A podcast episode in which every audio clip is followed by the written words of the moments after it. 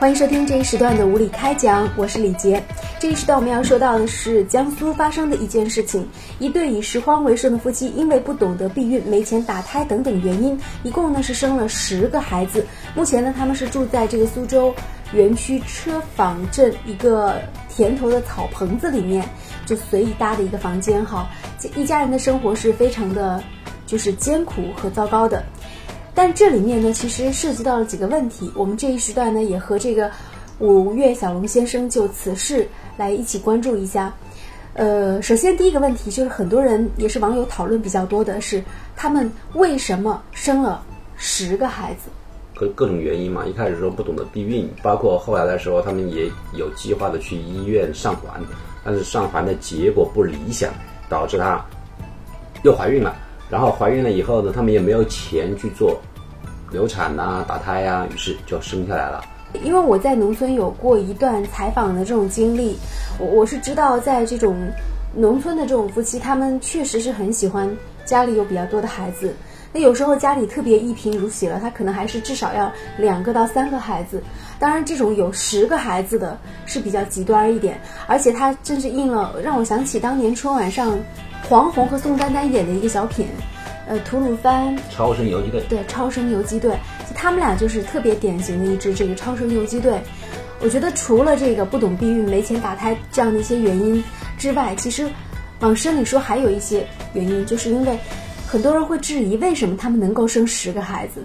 我认为他们本意上并不是要生这么多孩子。说在农村里面存在着多生孩子的这种现象，但实际上这种现象到目前为止应该说没有你说的那么普遍，因为中国向来几千年来的是农耕生活，在农村里面意味着孩子多，就是说家里面的生产力足够多，尤其是男孩，农村里面还存在那个传宗接代的那个习惯，导致他们为了生男孩，所以会不停的。生孩子，如果前面生了女孩，会不停往下生孩子。但是我们说这个案例里面，我觉得跟你说的那个事情是完全是不同的情况。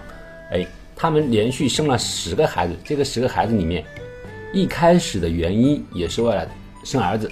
哎，所以呢，他们就从家乡贵州来到了这个徐州这个地方。但是呢，他们生到第三胎的时候就已经生到儿子了，而后面。连接不停的生了之后，生到了第十个，他们的目的绝对不是你原先所设想的。刚才在说他们本来就想生孩子，绝对不是这个原因。因为呢，他们首先现在的生活方式已经不是以种地为主，而是在贵州拾荒。拾荒简单来讲，就是说它是属于一个外来流动人口。简单来说，就是收破烂，然后去换取一些生活费。是的，也就是说，他们实际上是一个城市流动人口。这个外来流动人员的一个群体，他们的管理现状目前来看是非常混乱的。嗯，实际上我们原来中国有一个很细致的户口管理制度，通过户口管理制度之后呢，每一个区域的，包括人口等等，都会有一个详细的一个规划或者一个计算。但是对这个家庭来说，这种详细的这种户口管理应该是无效的，因为它可能会到处居住。一旦遇到有这种寄生查过来，他可能又换一个地方去继续从事收破烂工作。中国现在城镇化的一个大的趋势，产生了很多的流动人口。这部分流动人口从原住籍来到了新的城市以后，他们原住籍的户口。在没有注销的情况下，却失去了实际的管控能力，也就是说，这个人已经不在本地了。就是他当地他是一个当地他是一个管控不了他。是，可是他来到城市，那么他的户口就不在城市。也就是说，在当地的户籍管理上，他们是属于幽灵人口。嗯，有这个人，但是找不到这个人，所以说他在当地已经失去了管控。也就是说，他们处在一个真空管理状态下，没有任何人管控他们。因为我们从这个新闻里面可以看到。他们的居住地甚至是一个窝棚，然后呢，他们有没有具体的从事的工作单位？就拾荒嘛，是吧？我今天出去捡一点东西，明天捡点东西，就说我不需要有管控单位，也没有上级领导，处于他们这一类真空管理状态的外来流动人员，嗯，很多，是一个非常大的群体。对，在很多的城市都有。对，这部分群体呢，这十个孩子只不过是。从一个层次上告诉了我们，有很大一部分群体是处于一个真空失控的管理状态。这一对拾荒的夫妻，他们生育了十个孩子以后啦，他们最大的经济来源是什么？他每个月有一千八百元的工资。嗯，这个一千八百元是他们收破烂得来的。是的，在农村里面，真正的收入说出来大家是不敢相信的。他一年的收入估计也就在三千元左右，一个家庭一年的收入在三千元左右，这直接导致了目前很多农民放弃自己的耕田，然后去城市里面。而且他们是一个人在外面工作，因为这个他老婆是在家里照看十个孩子的，所以说她老公一个人的收入在养全家，加起来一共是十二个人。我们大量的农村人口的管控问题，嗯，第一个，你怎么能够让农村人从原来所谓的吃得饱变成吃得好？他们希望自己的生活过得更好，于是就产生了这种正常的流动现象。那么另外一个问题就是我们刚刚谈到第一个层次的问题，既然我们已经产生了这么大量的流动人口，包括我们刚刚看到流动人口，还有我们说的农民工这部分人口群体是实实在在存在的。那么我们怎么去管控它呢？前一段时间，很长一段时间，我们是采用那个暂住证，是吧？暂住人口的方式进行管理。但是呢，由于很多网友说到的暂住证、暂住人口的方式是侵犯人权，对不对？将外来人口和现有人口严格的区分开来，就说对于外来人士是一种歧视。于是通过了一个法律，对于暂住证制度予以这个制度予以解除了。现在很多地方没有暂住证，努力的做一个什么，就开放本地的户口制度，一种是所谓的新移民状态，也就是说，我欢迎你们。目前为止的政策只不过是打开了一扇门，但是这扇门打开了，我欢迎你进来之后，你进来的人会发现自己无所适从。一个没有受过任何教育的农民来到我这个城市以后，城市说我也接纳你，我允许你到来，那么我能做什么呢？其实很多中国的农民，他的收入比大学生要好，就是在城里来打工的，他做一些苦力，或者是做一些家政工作，做一些服务行业。对这些工作，其实呃，有的时候这种工作，他的工资线是比蓝比白领还要高的。你说的这个状态是事实存在的。按照习主席的一句话说吧，他说现在中国人的方式是什么样的？他说我希望中国人能够更加体面的去活着。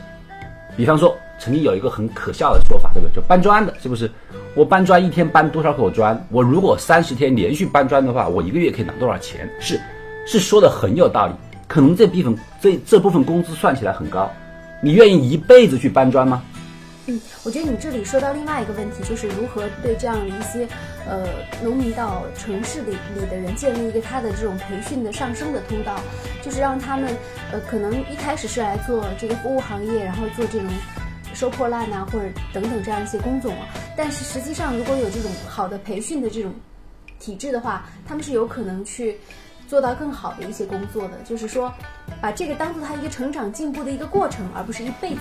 你你说的这个情况呢非常好，想法也是很好的，而且实际上，目前的国家政策也正向这个方面倾斜，他免费的邀请各种农民的农民农户，就是说我给予你们技术培训，甚至给予你们专业技术培训，就是说专业知识，比方说缝纫师，哎，汽车修理师，就你学了就可以直接哎上，岗我直接给你一个就业渠道，让你可以直接上岗的，而且请的老师也是富有资质的一些教育机构。嗯，但是我非常遗憾的告诉你，执行缺乏力度。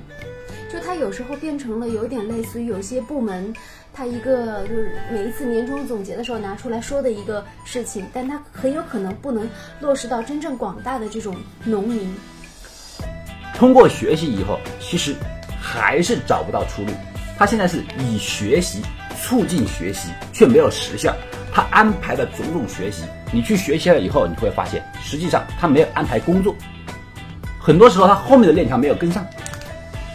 农民的积极性，你没有让他们看到这个学习跟实质上改变生活之间的直接联系。我看不到，就是我学了没用。当我觉得学了没用的时候，请问我为什么要学呢？即便现在的政策是非常好的，因为这部分学习是免费的，那还不如让他直接去什么地方做学徒，然后还有工资拿，然后还管饭，他可能觉得这个还更好一些。中国当时最厉害的一次农村的普九教育是做得非常好的。任何东西必须从基础打起。如果你没有从最开始的幼儿时期就给他打下一个喜爱学习、热爱学习的一个习惯的话，等他已经成年了，已经开始习惯目前的生活方式了，你再让他去学专业技术，这个是不靠谱的一件事情。所以这个时候，中国政府现在想办法，直接以专业技术的方式，想给他们补课、补差，让他们迅速成长，然后进入到城市间的大环境。但是他基础没有打。这种想法操之过急。好，感谢您收听了这一时段的无理开讲。本节目的观点呢，仅代表嘉宾的个人观点。再见。